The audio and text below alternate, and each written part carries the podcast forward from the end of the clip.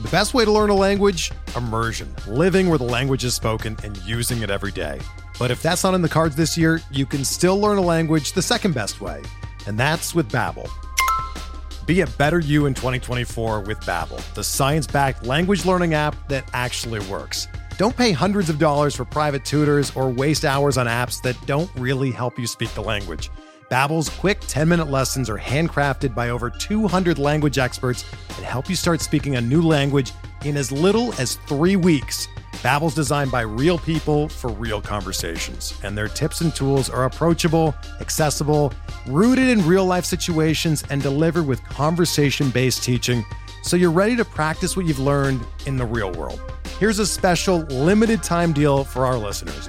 Right now, get up to 60% off your Babbel subscription at babbel.com slash bluewire. That's 60% off at babbel.com slash bluewire, spelled B-A-B-B-E-L dot com slash bluewire. Rules and restrictions apply. Before we get started with the latest episode of Bench with Bubba, I got a couple things to talk to you about. First being Thrive Fantasy. It's a great way to play daily fantasy sports, but not like your typical daily fantasy sports sites. You're not building a lineup by using specific players and money values and all that. No, you're picking prop bets on individual players. Each sport, each night, each slate has 20 prop bets to pick from. You pick 10 plus two ice picks in case one of your previous two gets canceled or a guy gets scratched to make it work for you.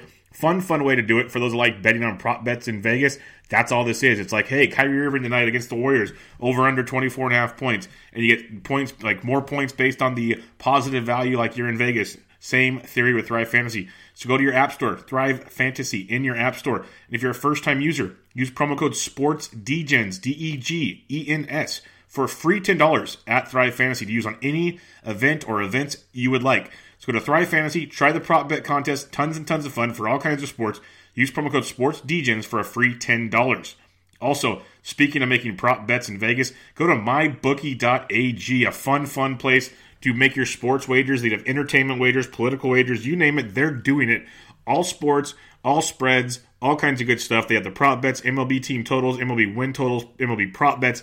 They have it all. The guys at the Always Pressing podcast love the PGA stuff. Use promo code BENCHED when you make your first deposit at mybookie.ag. Benched, B E N C H E D, and you'll get a 50% first time deposit bonus. Deposit 100 bucks, get a free $50. Deposit 500, free $250, up to $1,000. So go to mybookie.ag, promo code BENCHED. Also, if you give, go to iTunes, give a rating and review, it would help me out a ton. Put a lot of time into this, and it helps move us up the ladder, up the charts, so people can find Bench with Bubba more and more and get to more people. It'd mean a ton to me. Take you a couple seconds. Uh, go to iTunes, leave a rating and review. With all that being said, welcome to Bench with Bubba, episode 152 with DVR, Derek Van Riper from RotoWire, talking all kinds of fantasy, baseball, and more.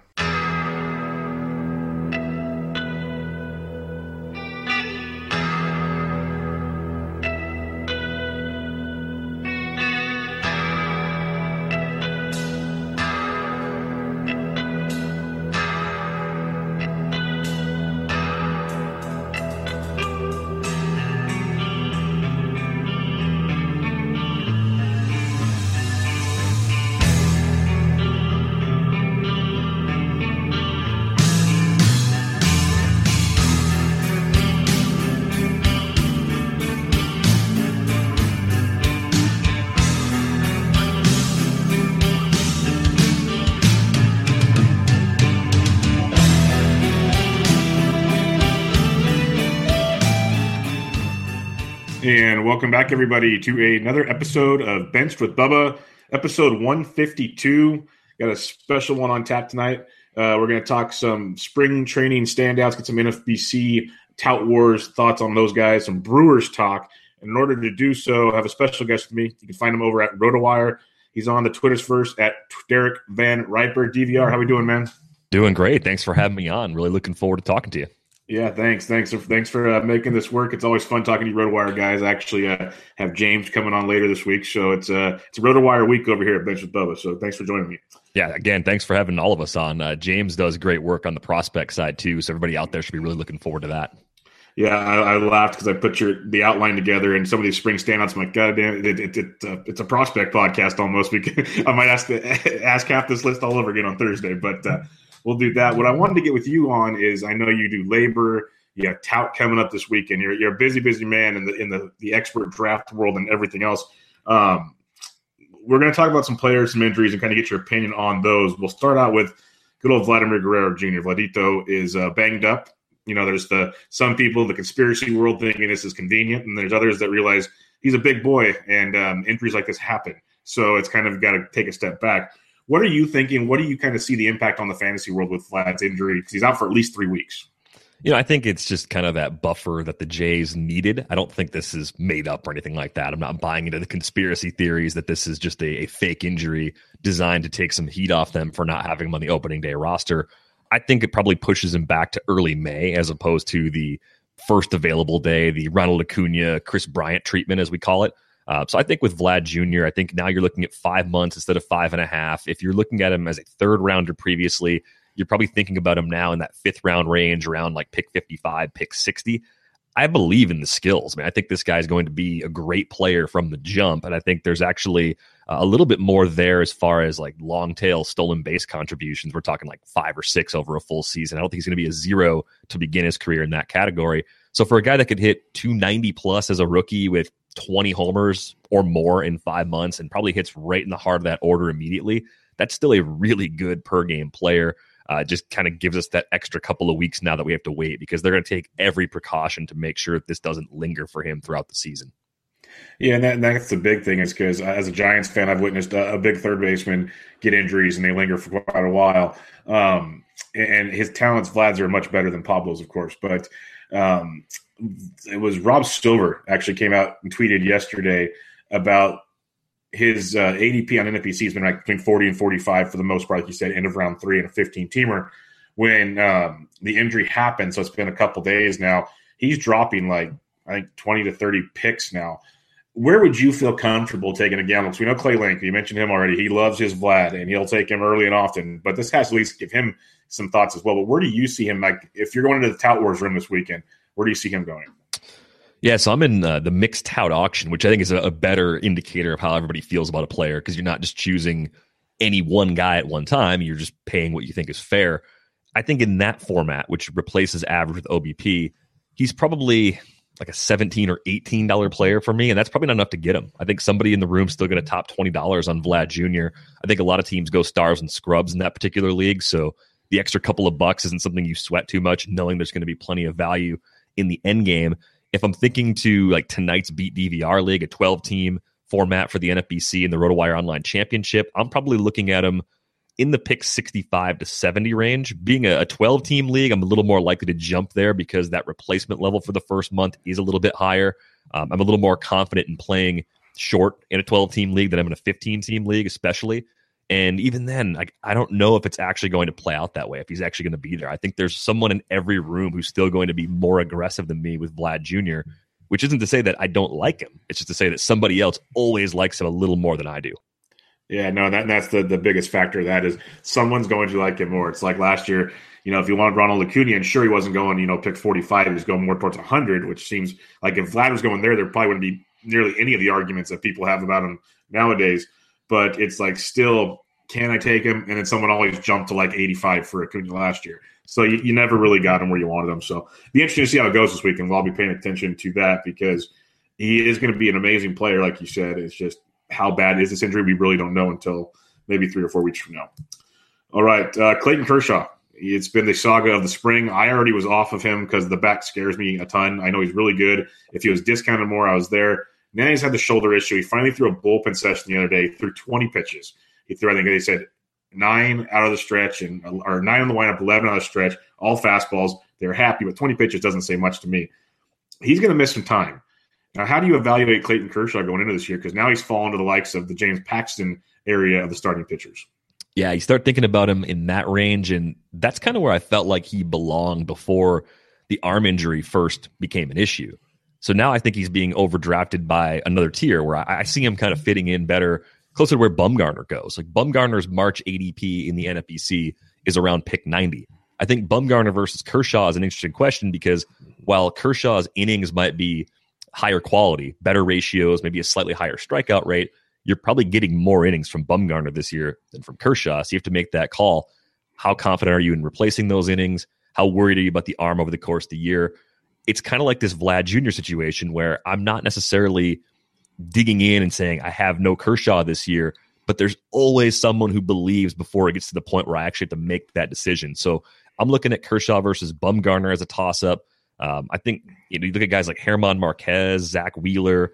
That's kind of the cluster. David Price is part of that as well. It's kind of like mostly once great pitchers or some guys that are on the rise that you're choosing from. And I'm often going to take the guys that are on the rise. I, I, think what Zack Wheeler did last year was real. I think it was the the breakout we'd been hoping for for years, ever since that Carlos Beltran trade. So compared to all those older guys that have more injury risk, especially, and Wheeler pl- has plenty of his own, that's the direction I tend to go at that point in drafts. And I think that's why I ultimately keep missing on guys like Kershaw.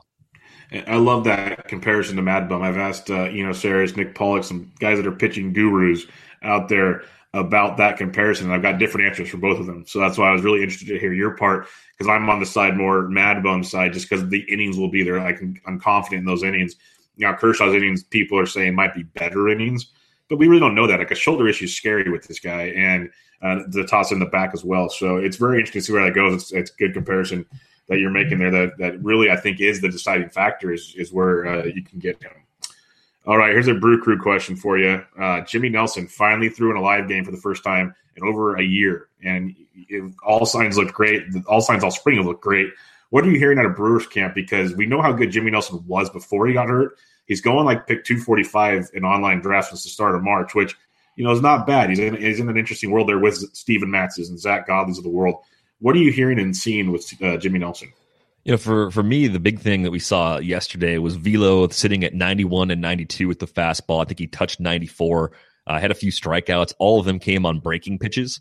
Uh, just it was nice to see him throwing pretty much all the pitches in his arsenal. I think there's still one more step for him velocity wise to get back to where he was pre injury. But for his first outing in basically two years, that is a huge step forward for Jimmy Nelson. I still think the challenge of taking a guy like Nelson is that you are worried a lot about innings and you're worried initially about the effectiveness. If that velocity doesn't come all the way back, if 91 to 92 and touching 94 is what he is now, getting back to his pre injury form is almost impossible. But I think at the same time, he's in one of the better organizations in the league currently as far as how they manage pitching. And the Brewers have been able to get so much mileage out of Chase Anderson and Jhoulys Chacin. They've developed some of their young pitchers in ways that people didn't really expect. I think Brandon Woodruff and Corbin Burnes are two guys that could be monsters this year. That gives me more confidence in a guy like Nelson. Being in a good organization makes me think that the floor is reasonably safe. I'm just worried he's going to be uh, like a four and five inning guy initially. If they end up using like an opener in front of him, or if they just want to use that deep bullpen, maybe piggyback whichever one of those guys doesn't make the rotation initially off of him as a long reliever, that's going to hurt you initially, kind of reducing your chances at wins and making anything positive he does in ratios less impactful early on. So, as much as I'm rooting for this guy, just from a, a pure like humanitarian standpoint and being a fan of this team, I'm a little bit gun shy to have too many shares at that price, even though he's not cost prohibitive, because I think there's going to be a lot of restrictions on him, especially in March, April, and maybe even into May. I heard a, an interesting thought on him yesterday. Do you think there's a chance that we see what the Brewers did in the postseason and use an opener for him and then get, you know, four good innings out of him and then maybe sneak in some wins with a guy like Jimmy Nelson? That's the thing that kind of makes me somewhat optimistic is that they could do that and it would bump up his fantasy value a lot. I mean, we saw that with Ryan Yarbrough in Tampa Bay last year. How many how many wins did he get just from being used that way as opposed to opening the game himself, going four innings and having zero chance at a win? I mean, it, it probably swung his win total by 10 over the course of the year. Uh, so I, I, look at Nelson as a guy that could absolutely be used that way, and I, I think the Brewers are smart enough to do it. Uh, but I think there's still a lot of questions as to whether he's going to go four or five from the jump, or if he's going to be more of a two or three inning guy. Order could be flipped. They could use him as the opener, use him for two innings, and then throw somebody else out there behind him, expecting to get through the lineup twice. Whereas Nelson may only go through the lineup once for those first four to six starts. I just there's so many different ways it could go that I think I'm generally staying away from the risk going after guys like Steven Matz, who you brought up in that range. Uh, even though even like Julio Urias, who has a lot of similar questions about how he's going to be used. I think the quality of Urias's innings might be higher than Nelson's from the jump. So if I'm choosing between two guys who I think are similar with those concerns, Urias is actually the guy I'm taking in that range. And with Urias, you're already seeing the velos back to where we are expecting it from him. So, yeah, that is a good separating factor there between those two. Uh, last injury guy we'll talk about here is Luis Severino. Uh, we know he went down a while ago. He had a shot. He says he feels better. Most people feel better after cortisone shot. So let's see how you throw after a little while. Uh, when it comes to NFBC, he's still only going around pick 41. He's dropped behind Carrasco, Buehler, Syndergaard in that starting pitcher rung there. So he has dropped a bit, but still, you have to pay a premium for a guy that you assume the shoulder's fine, but there's still questions. How do you see uh, Severino getting handled this weekend in Tout Wars? I think he's going to get the Clayton Kershaw treatment. I think if Kershaw sells for 15, then Severino goes for two or three more. It's going to be kind of like higher end of the same tier. I think because Kershaw had the previous back injuries, that's what pulls his price down a little bit more by comparison. And we're kind of in that dead zone where Severino hasn't started throwing yet. And I think once a guy starts throwing again, then we can see a little bit of that optimism pick up. I think Mike Foltynewicz is kind of on the upswing right now, coming off that elbow issue that popped up a few weeks ago. So if Severino this time next week, you know, coming out of Tout Wars weekend, is throwing and he's throwing without pain, that changes things for main event weekend for the NFBC, where people are going to start to nudge him back up their boards a little bit. The time to buy with any sort of arm injury is like right after it's reported because I feel like that's peak pessimism. We don't know what the next step is. We don't know what the treatment's even going to be. The cortisone shot and just the fact that he felt better afterwards is at least encouraging, even though, as you said, everyone pretty much feels better after a cortisone shot. Like if you don't feel better after that, like you're totally effed. It's it's yeah. it's done. Uh, but for Severino, I think he kind of falls into the bottom part of like the Flaherty, Berrios, German Marquez range for me. So again, just ahead of where you're going to get a guy like Kershaw or Bumgarner. And I think that makes a lot of sense because mm-hmm. I'm buying into the overall body of work from Severino for these last two seasons, not focusing too much on the second half when he was tipping pitches. I think this is actually an ace on one of the league's best teams. And if this shoulder injury proves to be nothing, people are going to end up getting a really nice discount over these next couple of weeks. Yeah, so it seems like you have a, a similar philosophy to what I have when it comes to especially pitchers. Like you don't really want to draft any player that's already injured because there's going to be lingering problems throughout the year, possibly. But pitchers, it's even scarier. So mm-hmm. they all they all have a price where you can get them at a discount, but it's more like where is that discount going to come and who's going to not take them before you, which will usually happen. So we're running a lot of the similar tracks there when it comes to these guys. Um, let's talk about some guys that are crushing it in spring training. And yes, it, caveat to all of this: spring training is spring training. So uh, everything needs to be taken with a grain of salt. But we at least need to look at it because we are seeing ramifications when it comes to the uh, you know ADPs and your fantasy drafts coming up. We'll start start with Lewis Brinson, a guy that you actually uh, do know quite a bit. I got traded in the Yelich deal over to the Marlins. Had a very down 2018 season, but he's already got five home runs uh, he's got a stolen base in uh, 11 games for the Marlins. Some of those home runs have been some moonshots. Um, he's currently going about pick 340 in, uh, in the mar- month of March, as high as 182, which is a little steep. But what's your thoughts on Lewis Brinson? Is he going to be that guy finally this season? You know, I think when I was expecting him to break through with the Brewers a couple years ago and become their center fielder of the future before Lorenzo Cain was signed and before he was packaged in that deal to get Yelich, I figured he'd be the kind of player that would take a while to adjust to big league pitching. Because if you go back through his minor league numbers, level to level, it seemed like the first time he reached a new level, he struggled. And after half a season or going back to the same level to begin a new season, it would start to click for him. The K rate would come down, the hard contact would tick up, and he would do the things that the Rangers at that time expected from him. And we saw that even as he advanced, even up to like AAA. I think that was a spot where I, I saw like this this really weird season from him in 2017 where there there wasn't as much swing and miss in his game as I'd thought, but I figured that was the result of playing half his games in Colorado Springs. So he's been a tricky player to figure out for a whole bunch of different reasons. He's been young for the level for most of his career. The playing time when he debuted with the Brewers in 2017 was very much sporadic. Like there was no way for him to get in any sort of rhythm at the plate.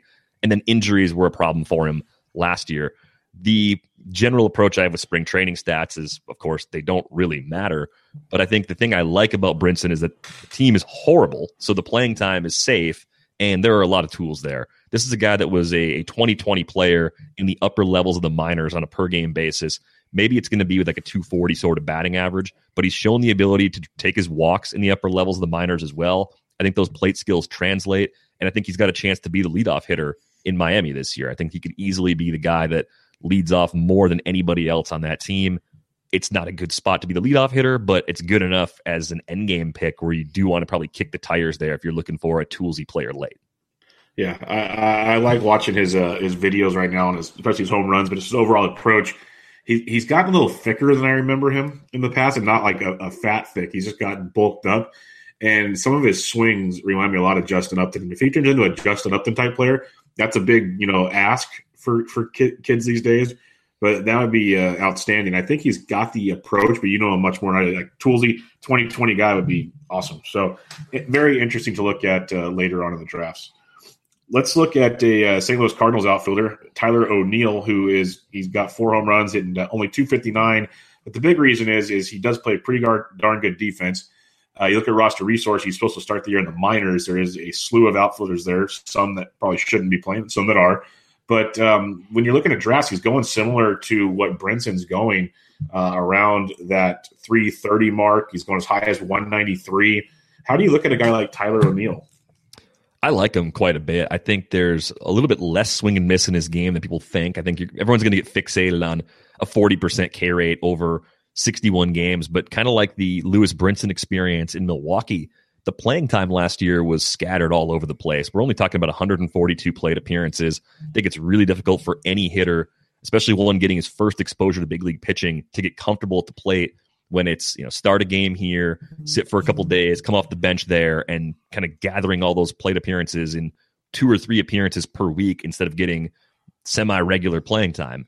The AAA numbers were ridiculous last year from O'Neill. There's no one out there doubting the power. This guy is a literal bodybuilder. Like his dad did that professionally. And when you look at him, you're like, this guy's going to hit the ball really hard when he connects. So even if there's a Joey Gallo level of swing and miss in his game long term, I don't think there is. The power payoff could be 35 plus home runs annually. I mean, that's how strong this guy is. There are some concerns that he struggled with fastballs last year. If that happened over a larger sample, I'd be more concerned about it. Uh, I think Dexter Fowler could easily play his way out of that job. I think this is kind of his last chance to secure that spot. Uh, we've got Marcell Ozuna coming off a shoulder injury. And Harrison Bader, I think, has some questions about how he's going to handle same handed pitching, even though he's a good defensive center fielder. So there are multiple paths there for Tyler O'Neill. Unlike a guy like Jose Martinez, he is a good defender. I think that matters for a team like St. Louis, a team that has October aspirations this year as well. Um, so if I'm looking at O'Neill versus Brinson, I'm probably taking Brinson if I'm chasing the playing time. Like if I've got a, a Kyle Tucker or somebody else I rostered earlier who might not start the year on the big league roster, that might steer me to a guy like Brinson. But if I'm fine with playing time in the outfield already, I'm not really worried about April all that much. O'Neill's the guy that I like a little bit better for this season because there could be a monster sort of payoff here if he gets that playing time. Yeah, and that's that's the that's kind of why I put him on the list. Is the playing times like Brinson's locked in, O'Neill's much more in question, but the the upside that O'Neill can bring to that team, especially once he gets a job, because you know, like you said, with a team like the Cardinals, they appreciate fundamentals. They want the good defense out there. Their pitching staff thrives on a good defense behind them. So I think that just elevates him even more. It's just a matter of getting him in there, and if he hits a little, it'll help a ton. So I think O'Neill's one of those guys like Brent. That's why I was surprised to look at the NFBC and see that O'Neill's actually getting a lot of love still, where uh, he's actually going higher than Brinson in some drafts. Um, and, and, we're not so sure he has that job, but I want to keep him on the radar there because if he does steal this job, it could be very, very interesting there. Um, let's talk about another former Brewer, and I promise I did not mean to do this. I'm just it's just how it's it's coming out here. But this one, I'm actually happy for him. I think you might agree with me here because he just kind of got lost in the the mix there in, in a good mix in Milwaukee. But Domingo Santana is crushing baseballs. Uh, he's hitting 455, four home runs. I named him Mini Nelson Cruz when he got sent to Seattle. He's projected to hit. Um, he's they have him batting sixth on roster resource. I like to see him more towards the middle order over like guys like Jay Bruce. But there's a lot to like here going up pick 221 in the month of March. What's your thoughts on Domingo Santana? Because he could be in for a big, big year at a pretty good discount. Yeah, I was kind of surprised that how much it fell apart for him last year. I mean, being in a part-time role was something that I didn't really expect. Even when they brought in Cain and Yelich, I thought Ryan Braun's playing time would suffer. I thought Braun would play more at first, but I don't think anybody was expecting Jesus Aguilar to be as good as he was last year, and that kind of put a wrinkle in at first base that ultimately squeezed Domingo Santana. The weird thing was he didn't play well at AAA last year. Like at Colorado Springs, especially, he should have mashed. I'm kind of wondering if he was hiding an injury. I think not having to look over his shoulder for playing time is absolutely a good thing. Uh, the thing that kind of jumps off the page when you look back at that 2017 season when he hit the 30 home runs, had a 30.9% home run to fly ball rate. Going into Seattle as a right handed hitter, especially, I mean, the park factors are going to be a little tougher just trying to hit the ball to the park there compared to Miller Park. So maybe you dial back some expectations there. But if you said 265, 22 to 25 homers and like 75 to 80 runs with 80 plus RBIs, I wouldn't push back on that. I think Domingo Santana is capable of doing that as uh, one of the key run producers in a very homer dependent Seattle lineup. Like that team's going to score some runs. They're going to have some weeks where they get shut out two or three times, but they're going to be dangerous. They're going to be at least pesky to the other teams in the AL West this season. Yeah, they're going to be a very interesting DFS team on certain nights because they can play home run derby and, and skew things quite well. So uh, Domingo could have a big, big part in that. Uh, let's talk, talk Peter Alonso because we all know how talented he is. You guys saw him at first pitch hit an absolute bomb off of Peterson. He, he's hitting shots again this spring. He's making it very difficult for the Mets right now because part of them wants to you know get the service time thing. Part of them, you know, their their new Van Wagen's already said if he's ready, he's ready. And the the steam has taken over at NFBC. Like right now, he's going 255 as high as 201. That wasn't happening in February, not that high. Um, there's a lot to like here, but what's your thoughts on Peter Alonso going into 2019? We saw the K rate jump at AAA last year. I mean, he was under 20% at every stop, you know, low A, high A, double A, and then he was at 25.9% last year in the International League. There's going to be some swing and miss along the way this year. I mean, teams are going to find holes in his swing.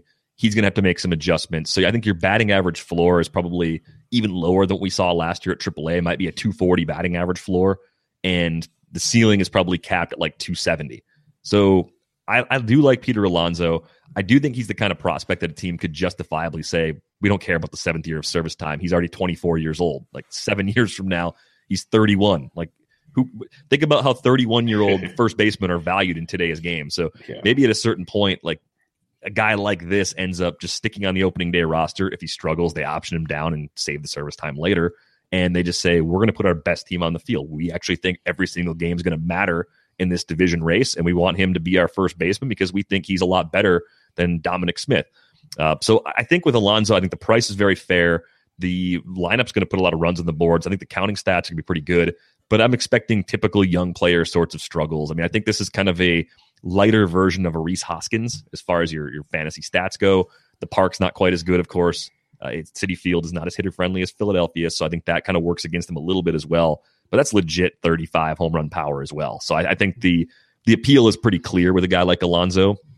It's just a matter of having that that flexibility, that willingness to cut him loose if they do send him down in a 12 team league. If Peter Alonso gets time at AAA, do you hold him? I mean, if you have injuries, you probably have to send you probably have to cut him loose yourself. So as long as you go into it knowing that you may have to push him off your roster in, in smaller leagues, especially, I think you're going to be just fine. Yeah, that, that's a, that's a key factor there. Can you cut bait? Do you have the ability to cut bait? Because in a 15 team league, you're going to have to. In 12 team, you can make the decision. But when it comes to NFBC, he's going around other first baseman types of Trey Mancini, um, Tyler White, CJ Cron. So it's a really interesting group there. You have some stability. Then you have some kind of like Tyler White's and uh, Peter Alonso's kind of this could be really interesting players that, that could, could could you know explode or explode in a very negative way as well. So be interesting to see how that plays out because the talent is there, as you said, just isn't going to work. All right, another bat I want to talk about here is Byron Buxton, the guy that every year seems to just come up in fantasy draft talk as he's it's going to be the year, it's going to be the year, and it has not been the year. But he's doing it again. He's having a really, really good spring with three home runs, hitting 364. Uh, the strikeout rate, given very small sample size, is down. That's a big, big plus when it comes to Buxton. He's going about pick 150 right now. Are you ready to buy back in on Byron Buxton? Yeah, I'm a little frustrated that he's putting up the kinds of spring numbers that matter to other people because I just wanted to get him at pick 165, 175 in that range. He's kind of crept up over the last few weeks. The biggest thing is that he's healthy. And Byron Buxton's had injury issues all the way through his time as a prospect and uh, throughout most of his time in Minnesota. So the fact that he's healthy, he's added some muscle putting putting just more mass on that frame is a good thing. The way he plays, he's an all out center fielder. I mean, he's a Gold Glove caliber center fielder. He's going to dive for balls. He's going to crash into the outfield wall sometimes, and being a little bulkier is a good thing in that regard. But it's also good in terms of maybe putting a safer floor on his home run output. I think the range of outcomes with Buxton is still enormous, but I'm much more likely to take Buxton around pick 140 or 150 than I am to take Adalberto Mondesi at pick 40. Because I think with Buxton, we know he's going to run when he gets on base. He's been one of the most efficient base stealers in the game since the Twins brought him up. The power is still kind of the big question mark, but I think it's somewhat comparable to Mondesi. And I think with Buxton having already gone through some adjustments, the league's tried to find different ways to get him out. I think he's a little further along in maybe having everything click for good than a guy like Mondesi is. So I think Buxton's one of those guys that if you need some speed late, especially, I'm comfortable chasing him there because he does do some other things. I think the defense alone carries that playing time. It's really just a matter of health for me with Buxton.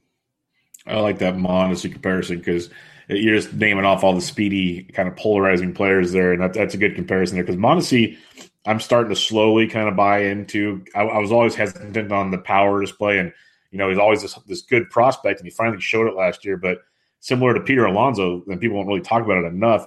The leash could be short on him in reality. It shouldn't be because what do the Royals have to lose?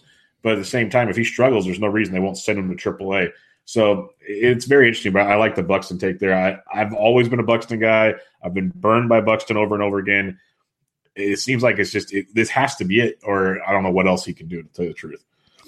Let's talk about some pitchers here. Jack Flaherty is having one heck of a spring. He's going up pick 62 in NFBCs. He's got 19 strikeouts and 13 innings pitched, and he developed a new pitch this year that makes things much, much more intriguing with Flaherty. What are you seeing out of Flaherty this spring? I am impressed. I think he's been throwing a little harder too, which it's that's always kind of been my my one reservation with him is that he's not a 95 plus guy with his fastball. He's more of a 92 to 94. So if you add that extra tick on the fastball plus a new pitch, the breaking stuff was already pretty good last year. This is a guy that I think can take the leap, can maybe be a top 12 starting pitcher this time next year. And I think if you go hitter heavy, like there's a lot of people out there that are saying, bully hitting, manage pitching. It's kind of the, the Todd Zola tagline for this season. Maybe you go four hitters first. Flaherty as your ace can work.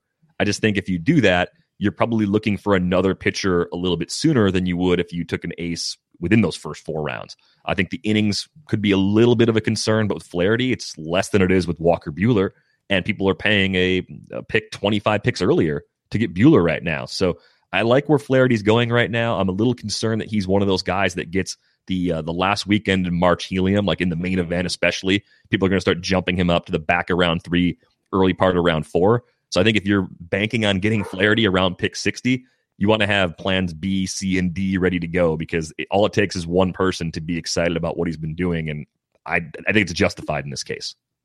Yeah, he's he's looked really really impressive, and that was always kind of the bugaboo with him is he didn't he needed that one more pitch, and he's developed it, and things look really really good. Uh, when you're looking at, at ADPs, would you go Flaherty over Jameson Taillon?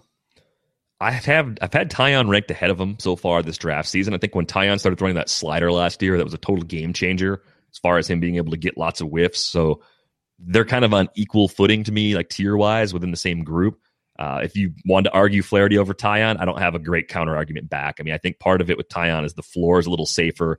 I think the park is kind of similar, uh, but I, I, see pretty much the same ratios from those two guys. As again, I think Taillon's another one of those guys that you could take as your wait for an ace type, but you're just going to have to find a lot of innings soon after doing that. So not much to separate them at all. About Flaherty and Strasburg.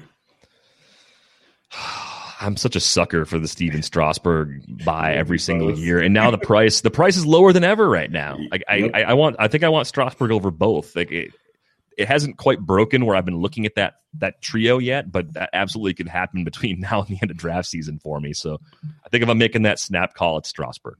Yeah, with Strasburg, like I try to explain to people is yes, you, you almost have to build an injury, and you're not supposed to build an injury risk, but it's it's kind of proven time and time again. It, it happens with Strasburg, but in the era of pitching we live in, where so many guys don't go 280, some don't go 180. If you give me like 150 or 60 really good Strasburg innings, that elevates things pretty big. So that, that still stands out. Like you said, the price is better than ever. Um, one last one: Flaherty or Mike Clevinger. That's another good one too. I mean, they're all so close. I would go Clevenger over Flaherty. I think I'm a little more confident in Clevenger having absolutely no workload restrictions at all. I don't think the Cardinals are holding Flaherty back at all. Uh, but we've kind of seen Clevenger already kind of max out, and I think he can do that again. I also think being in the AL Central compared to the NL Central There's so many soft landing spots. The Royals, the White Sox, the Tigers, those are just gifts in division for that entire Cleveland staff and for the Twins staff too, for that matter. Yep, yep. Those two teams are going to have a nice ride to battling it out for the AL Central, indeed. Let's talk about one of the most popular names in all of spring training. He plays for the San Diego Padres. If you're listening to this podcast and you don't know who he is, you probably meant to tune into something else. But uh, Chris Paddack is just crushing it. 14 strikeouts and eight and two thirds. A San Diego Padre youngster. You know, he was he took a year off with Tommy John surgery, but then came back and was phenomenal last season. The ratios go through the roof. He's going pick 302. He's gone as high as 164 since March 1st. So the helium is legit. Um, what are your thoughts on Chris Paddack?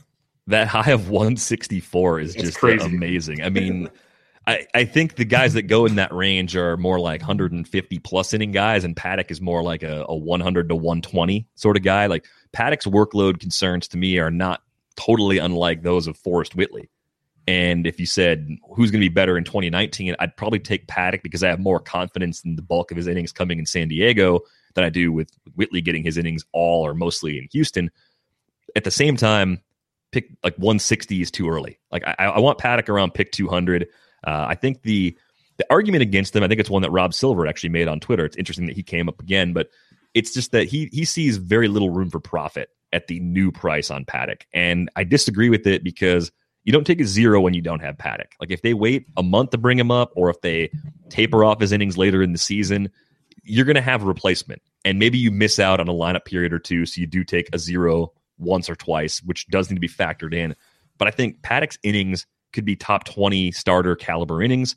And then it just comes down to how effectively you replace them either with a non closer reliever off your bench or streaming you know, home starts or two start pitchers off the waiver wire. So Paddack's in that group for me, like with Whitley and Luzardo. I kind of want to get at least one of those guys. I just know in a lot of leagues you can't have more than one because managing things with a normal size bench gets really dicey when you don't have guys that are reliably starting and getting five plus innings every single time out. Yeah, and that that's big the big question because I was all in on Jesus Luzardo. I picked him up in a league or like one of the first ones in February, and his price has come as, as well. But like you said, you can't have both. To me, I feel like Luzardo has more innings in him. Could be wrong. Uh, it might not be by a lot, by any. If you had to pick one of the two, who would you be rolling with? If I'm only going to get one shot, I, I think it's Paddack. I, I, think with Luzardo, I think you're right. I think there's a chance at like 150 or 160 innings, and I just don't see that really happening with Chris Paddack unless unless the Padres have some magic way of keeping him healthy or thinking he'll stay healthy. I mean, we're talking about a guy that last season in his first year back from Tommy John threw I think 90 total innings between high A and double A. I know the Verducci effect has been debunked, but like where where do you draw that line for a guy that's only one full season removed from Tommy John? Like, I think it's probably in the 130 to 140 range. And then it kind of comes down to also like, are the Padres going to be a serious wild card team this year? Are they going to be able to make that run this season or not? If they don't, it's easy to justify shutting him down in August if you have to. If you got to shut them down in mid August, then so be it. If they're contending, which they'll know at some point mid season if they're serious or not, they're going to have to manage him very carefully around the All Star break, around off days, and that's when things get hairy. So if you think there's a chance he's going to come up right away at the beginning of the season, jump on board around pick 200 because the quality of those innings are going to be high, and you can solve the problem later. I think it's good if they don't make us wait on him. Yeah, I'm, I'm with you there, and and that's the really interesting part with him is are they going to be ready? Because to me, I feel like they're another year to go. They're really close. That that system's think another year. At the same time, you never know with youth. Like the Astros came a year early, the Royals came a year early before. Um, it, it, does happen. And to get a guy like Paddack, like you said, by mid-season they'll know. Then you might get the Walker Buehler treatment, where it's like, okay, we're going to give him, you know, ten days off, and then we're going to bring him out, you know, spot start here, come out of the bullpen here. Still going to be quality innings, but can you handle that on your team? Is going to be the interesting thing to look at when it comes to Chris Paddack. let's talk about a um, some call him a unicorn because he pitches in Coors Field so well. Some call him just this this massive dilemma in draft day as German Marquez. Um, he's pitching really, really well again. He's making arguments difficult, and I know Arizona is not Coors Field, but the ball does jump out of Scottsdale. It does move pretty well out of there. Um, he's pitching great though, 13 Ks and eight innings of work. He's going at a nice, nice draft pick of pick 79 in NFBC's as high as 51 in March. What are you doing with the the the unicorn that is German Marquez. I have passed on him in every league I've done so far. Uh, I've been in some rooms with Clay Link though, so I'm in a room where somebody is willing to take him at close to sticker price uh, half the time probably. So that that just kind of right off the top eliminates me as, as someone that would actually end up with him. I mean, we've seen like Ubaldo Jimenez at his peak beat Coors in back to back seasons. And I, I, threw this question out on Twitter a few weeks ago. Who do you think has better stuff, German Marquez now or Ubaldo Jimenez at his peak? That's a great question. You you got to imagine Herman Hernandez. I mean, it's. It, I think it's. I think it's pretty close, though. I think. I think so much of Ubaldo, like he was such a disaster for most of his career, that we have a lot of bad Ubaldo kind of baked into our, our memories. And he was awesome at his peak. I mean, the, back in 2010, 2011. I look at Marquez, and I, I think he can basically replicate what he did last year. I just don't know if he can get better than that. Like it, that's probably as good as it can get pitching half your games in Colorado, right? Even if you were as electric as German Marquez is, is there actually one more level there? Like all the projection systems have him either repeating last year or taking a step back. Uh, Derek Carty's system, the bat has him taking a pretty big step back. 417 ERA, 129 whip, 205 Ks. I mean, that kind of sounds like Robbie Ray or Chris Archer to me. And that's about the range where I'm comfortable taking Marquez, not because I don't think he's more talented than both of those guys, but because his park will probably pull his ratios closer to what those guys are going to give you. Yeah, that that's the biggest caveat. I just I, I could be totally wrong. I've said it many other times. Is if he goes off, he goes off. But I just can't do it. I can't take a Coors guy like Bumgarner's going right around him. I understand if people want to take Marquez over Bumgarner. I get that. But like two, three picks later, Zack Wheeler. I'll take Zack Wheeler all day long. So it's really tricky there. Uh, one last pitcher to talk about here, and it's mainly because of the Severino injury, is Domingo German. Um, there's rumors between Johnny Lasagna, Domingo German. German going about pick 348, but in March, he's gone as high as 242. So people are starting to think the same thing about him possibly getting the job. And he's pitched really well this spring uh, for the Yankees. What's your thoughts on German? Like, is he worth a, a gamble in these leagues? I think so. I mean, I think even if he ends up in the bullpen, he's the kind of guy that could be a good staff filler, someone you throw in there as your ninth pitcher when you don't have enough starters for a given week. Uh, someone that would probably miss a ton of bats as a reliever and will miss plenty as a starter. I don't know what separates German and Johnny Lasagna in the minds of the Yankees front office. I, I, can't get a good read on their true intentions there. I think with with Loaisiga, you've got major innings risk concerns. So I think that almost makes them more likely to lock him into a traditional starter's role where they can manage him really carefully. With German, it might just be, hey, let's try to get 90 innings out of this guy because they might be 90 electric innings and we can throw him on back to back days. We can give him two innings, give him a day off, give him two more on that third day, and maybe they can't do something like that with Loaisiga. Uh, but I'm interested in German because I think regardless of role, he has value at least in 15 team mixed leagues and deeper. I think in a 12, he's going to be a guy that's on and off rosters all season long because that role is probably going to fluctuate from time to time, even if he's the guy that, starts the year in the Yankees rotation.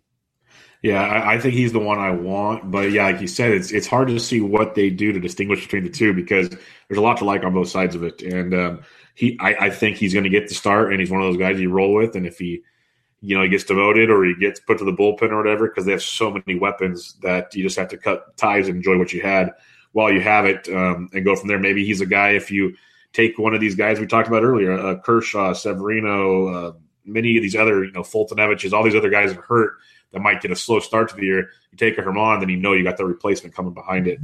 Theories like that. Oh, wait. All right, let's talk some Brew Crew talk here. Um, I'm a I'm a closet Milwaukee fan. I go to Madison once a year. I, I thoroughly enjoy the Badgers, and I like to talk Brewers baseball because uh, you know what you're talking about. So it's always good. Uh, the signing of Yasmani Grandal was awesome. Uh, he's projected to hit seventh, which is crazy. They brought back Moose, which is great. We'll talk about him in a minute. But I want to start out with Travis Shaw. Uh, he's going to be batting cleanup. He seems to, he is getting drafted higher this year than normal. At least it seems like he's going to have second base, third base eligibility. So you throw in the corner and middle infield, which is outstanding. This guy just seems to quietly not get the appreciation he deserves. At least my thoughts. Maybe not. Maybe he gets a ton more. What's your thoughts on Travis Shaw coming into 2019? Because he could be in for a big one. I like that he cut the K rate and increased the walk rate last year. People don't really seem to notice that or care much about that. I think he was a little bit unlucky with the balls in play. I know he's going to pull the ball a lot, and Moustakas is kind of the same way. So I think 241 is kind of the low end of the batting average range. The power is obviously very real. I think he hits 30 home runs again this season. Uh, and I'm not worried about Moustakas going back there either. I think someone asked me when they made that move, they said, Are you worried about Travis Shaw's playing time? I said, Well, no, not really, because he was going to sit against tough lefties anyway.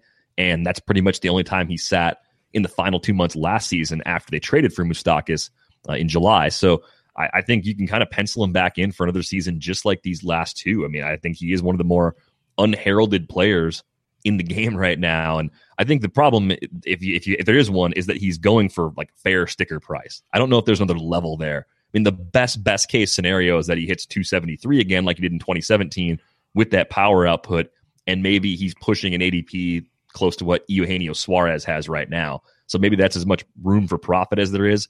But even that, I don't think is the most likely outcome. I think he's more of like a 250, 260 type guy. Maybe goes a round or two earlier next year if he comes through with a healthy season. Um, no reservations about drafting where he's going. I just feel like it's a fair sticker price. When you draft Travis Shaw, and obviously it's always going to be draft dependent, are you going to try to utilize him at second base or do you want to keep him at third base? I'll probably use him at third more. I feel like second base is just as deep, if not deeper, this year, which has been really strange. Like I, every league, no matter when I draft my middle infielders, I feel really good about that. When I've waited on corners, I've actually felt like third base dries up after about pick 200 or so. Uh, Sano's injury kind of makes that a little bit worse. Kyle Seager maybe missing a month now. That hand injury that kind of makes it worse. Jake Lamb coming off shoulder surgery adds a question mark as well. So I think I'd actually be more inclined to use him at third than at second, which is something that five years ago I never thought I'd say. Yeah, definitely. Uh, let's talk about another guy, Mike Moustakas, who is going from third to second this year. Um, he's going up to 148 right now, as high as 116 in the month of March, which is good because for a while there, before he signed, and even kind of initially when he signed, he was a bargain. Uh, he's getting much closer to that respectable price range because – I see a lot of similarities, obviously, in Moustakas and Shaw, as you probably see some of those as well. Uh, but most importantly, we know Moustakas can rake. What's your thoughts on him playing second base every day? I was kind of open minded about Travis Shaw playing it last year, just because I, I don't know if if the public just gets outraged about something with regard to sports and guys trying something different, I'll just kind of fade the public and say, maybe the team that's making this decision knows more than we all do. Let's just see how it goes for a little while first. Uh, I, I, think it can be fine. The Brewers shift a lot. Travis Shaw didn't look ridiculous over there. I mean, earlier in his career, Moose was a pretty good defender at third base. Now he's probably average or a tick below. Uh, someone made a good point. I think it might have been Zola. The neighborhood rules, some of the things that have changed about turning double plays also might require a little bit less agility than players years ago needed to have to, to play that position. Again, it's one small little thing, but um, ultimately, I'm not that worried about it. I think the difference for me between Shaw and Moustakas comes from Shaw being a slightly more patient hitter. You know, the walk rate was a lot higher last year, and I think the spray chart is going to be even more pull happy with Moustakas. So that probably gives him similar batting average downside without the 270 sort of upside at this stage. I know he hit 272 in 2017. I don't think that's going to happen again for Moose. Uh, but a full season in Milwaukee. I mean, he won the Park Factors lottery last year when he was traded to Miller Park. Re upping there is obviously a good thing. He's probably going to hit sixth in this lineup most days. I could see him sliding to seventh if he goes into a slump or something like that. So maybe the counting stats lag a little bit. Uh, but compared to Shaw, I think you're actually getting a little bit of value on Moustakas right now. Maybe he's a guy that pushes his way into the top 100 value wise this season, even though you get him about 30, 40 picks off that spot. Yeah, I completely agree. I, I, was all all in favor of him when he was going down by 200. He's he's moving up the ladder, but I'm with you. I, I figured he'd be in the top 100 by into draft season. I don't think he's going to get there now, but I think he deserves it. And he's darn good ball player. Uh, Ryan Braun going about pick 205. Uh, the Statcast tools just you look at the leaderboards and everything. He just jumps off the board of the guy that there could be so much more coming from him. Um, I think you're getting a great value on him. His, his, his draft price has begun to climb. It was a lot lot lower before, but um, there's still some left in the tank for Braun, don't you think? Yeah, I mean, I think he's probably going to hit 260 or 270. Uh, I think he's got a shot at 20 homers, even if he gets 450 or 500 plate appearances, as opposed to more than that. And he still ran a little bit last year, so we're probably talking six to eight steals with room for a little bit more. I think people sometimes underestimate the value of having guys that run a little, just kind of chipping in at the bottom end of the roster. Uh, but yeah, as you said, Statcast was favorable last year. It, it, felt like every time Braun stepped to the plate last year, he would just rip a line drive to the left side. It would be a line drive to the third baseman, a line drive to short, just hitting the ball right at people last year. So I think there was some legitimate bad luck there. You know, at 35, especially, they've kind of figured out how to manage him to reduce the intercostal strains and the, the bumps and bruises that kind of plagued him for a while. That thumb injury he had a few years ago seems like that's been managed to the point now where we're not as worried about the cryotherapy and the things he was having to do uh, a few seasons ago to stay healthy. So I, I think as long as you're in a format where you can adjust the roster a lot to account for those days off that he's going to get, you're going to be fine. Uh, they didn't bring in anybody that I find to be a significant threat to playing time. Like Ben Gamel's a, a nice, like buy low sort of player, but at the same time, I don't really think they're going to sit Ryan Braun just to get Ben Gamel more time. So I, I, think it all lines up pretty favorably for Braun to have a little bit of a bounce back. Older players like this often get discounted, and I think there's at least one more good year in that bat, if not two. And heck, he's got that new swing he's talking about, his new launch angle swing. So if that actually uh, comes to, to, fruition, that could be big boy stuff. Um, Eric Thames, he, we know what he can do. He's, he's fun to, to watch, and he's got a, a great social media presence. But uh, the power is legit. Is the playing time going to be there for Eric Thames this year? I'm worried about it, um, mostly because I think Aguilar held up pretty well over a, a, full season's worth of plate appearances, and I don't think Eric Thames is an outfielder like at all. Like I, I think he's one of my like favorite Brewers, kind of like under the radar in the last few seasons. But as much as I'd like to go drink a beer with Eric Thames, I don't want him in the outfield. Like he's a butcher out there, and I don't know if it's just because he's kind of big and bulky or what exactly his problem is. But defensively, I think there's some issues there, not really unlike like Jose Martinez in St. Louis, where you say, yeah, this guy can actually hit. And I think Martinez is a better hitter than Thames for what it's worth. But the defense is enough of a problem that in the NL, especially, I am worried about playing time for Thames this year. I think his sweet spot for mixed leagues would be times when somebody in the corner outfield is hurt or if Jesus Aguilar gets hurt for a stretch. I think a nice run of playing time there would make him mixed league relevant. But I could see Thames being the kind of guy that you draft and cut pretty quickly because you're disappointed that he's only playing once or twice a week to begin the season. All right, let's talk Keston Hiura and the signing of Mike Moustakas definitely put a little uh, put the brakes on him coming up much sooner because the infield's pretty much locked up now. Um, are we going to see him in a in a fantasy relevant role this year, or did that kind of get put off till next year? I think it's put off till next year, barring an injury to one of Shaw or Moustakas. And I think whereas last year they made that move to get Jonathan Schoop, they wanted a right-handed hitting option to play second base. They might be at a point with Keston Hiura in July where they say we're just going to call this guy up. We're going to make make him a part-time player initially. We'll use him as our first right-handed bat off the bench, and we'll kind of see how that goes for his first exposure, and then install him as the regular second baseman for 2020, since that Moose deal was just a one-year deal. Uh, but I think that was kind of the the big loser moment when they added Moustakas. I was excited about that, but it, it made me you know not want Keston Hiura in draft and hold and some of those deeper formats where I thought he could be useful. Uh, I threw an endgame dart on him in NL LABR, but that's a 12 team NL only league. There's nothing out there on the waiver wire, so stashing him my bench for most of the season or all the season really doesn't hurt me all that much. And it's more of just an injury sort of defense where if they lose a key player, they might see him as their best option as opposed to going out and trading someone to fill that void if, if Shar Moustakas goes down. Yeah, that's a bummer. Because before that move, we were debating. You looked at ADPs; they're going almost right next to each other. Do you want Nick Senzel? Do you want Keston as one of your late kind of? Let's grab a prospect that has potential picks. And now Senzel is almost on the fast track to being the starting center fielder uh, for the Reds, and Hiura just got kind of pushed back down to AAA for the year. So uh, the talent's there, and it'll be fun to see when he comes up. Uh, last Brewers question for you: that starting rotation. You know, Jhoulys Chacin's there, Chase Anderson's, Davies, maybe Jimmy Nelson, but you got like Corbin Burnes, Brandon Woodruff, and Freddie Peralta fighting for one or two spots, maybe. How do you look at those three, and like who do you think uh, gets the opening nod with those guys? I think Burnes is at the front of the line for me. And I know, I think it was Robert Murray from The Athletic, covers the Brewers for them. Uh, he came up with a, a story and, and kind of suggested the same thing. So whether that's comments he's heard from Craig Counsell or just something he's noticed in usage patterns from day to day in their workouts, things like that, you know, I'm not really sure. But Burnes makes the most sense because I think he's got a slightly better pitch mix than Brandon Woodruff. I think Freddie Peralta is the wild card because he was so fastball dependent last year you know, mixing the four seamer, the two seamer, and the cutter.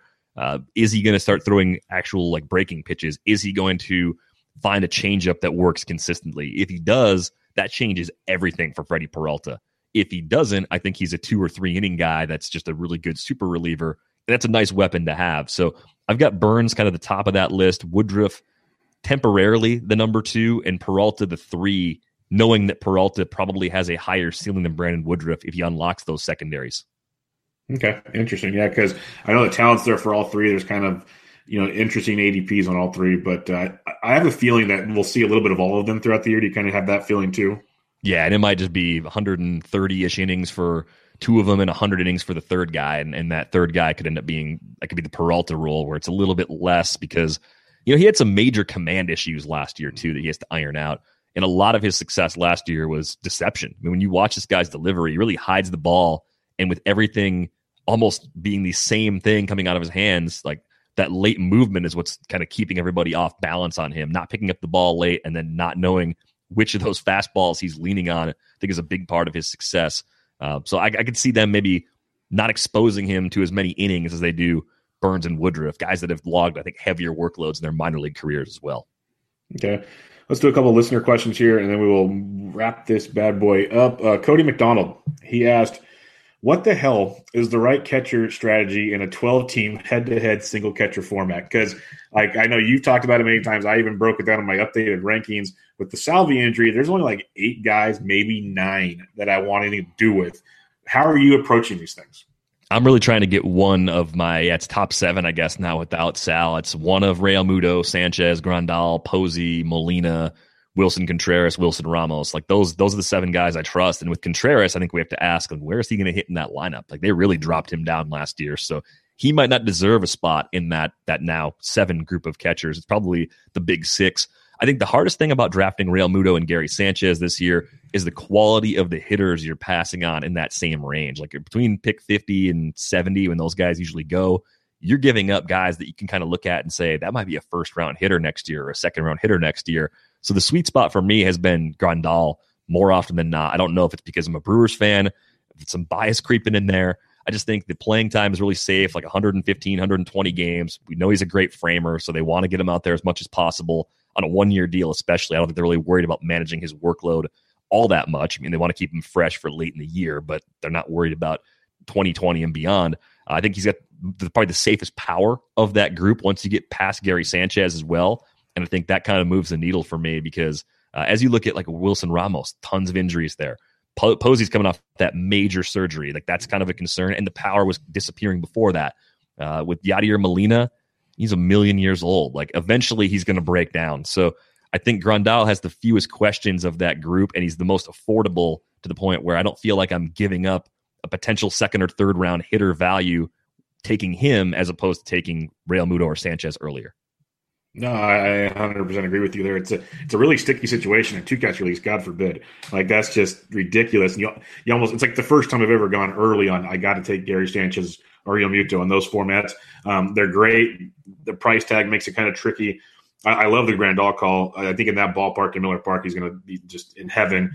There's a couple. Of, the only other two guys I had on my list besides all of those ones is I really like the Danny Jansen upside, especially Russell Martin out of town.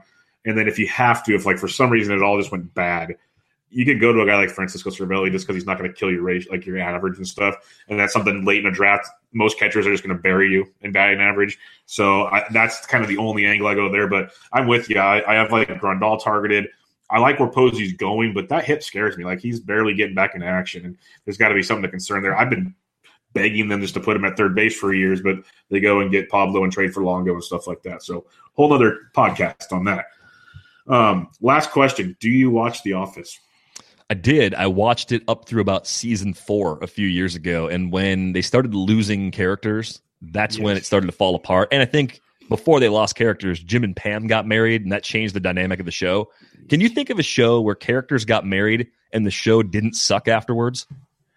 Oh man, that is a great question because most of the time it does. It takes all that dynamic right out of it. Um, yeah, you lose tension. Like romantic tension yep. is important to the, the the kind of formulaic network comedy. Yeah, I'm with you. That's a great question because off the top of my head, no, they all suck. Even Parks and Rec, when, when she got married, it went downhill. Yeah, it's just so it got, many. It got weird. Yeah, it, it got weird because they had to do the future episodes and things like that. And it, I, by the way, as a series, I think Parks and Rec is actually a better series than The Office, even though The Office might have a better peak. Like some of like The Office's best episodes, like they're, they're better than the Parks and Rec best episodes. But if mm-hmm. you're going to watch everything start to finish, Parks and Rec is a better show than The Office in its entirety. I'm 100% with you. I've tried to have that debate, and you know how hard it is to debate on Twitter? That's one reason why I love doing a podcast because you can actually talk about things. Um, yes, as like a, a, standalone episode or whatever, The Office had some of the best moments you'll ever see on network television. But like from start to finish, basically what Parks and Rec did from week to week to week was like Ron Swanson. He might, I'm going to say, might be better than Michael Scott. If you really want to go crazy with Ron Swanson, he was amazing. So there's so many things you can do with that, man. man get me going down this rabbit hole of TV. We could have a, lot of fun. But um, the question I wanted to have here, so I get you out of here, is uh, Smata, who you know very well, we all know in the fantasy world, he decided to start watching The Office. So he created an account, Smata Watches The Office, and he recaps every episode he watches. It's very entertaining. He wants to know what is your most and least favorite underrated Office character? Well, my most favorite character is Dwight. I mean, Dwight's just ridiculous. I, I actually think Dwight makes the show. I, I, think Steve Carell plays plays Michael really well, like the way it needs to be played. But I actually think Dwight is just a better character. Like I, I find Michael when I binge watch that show to be kind of obnoxious.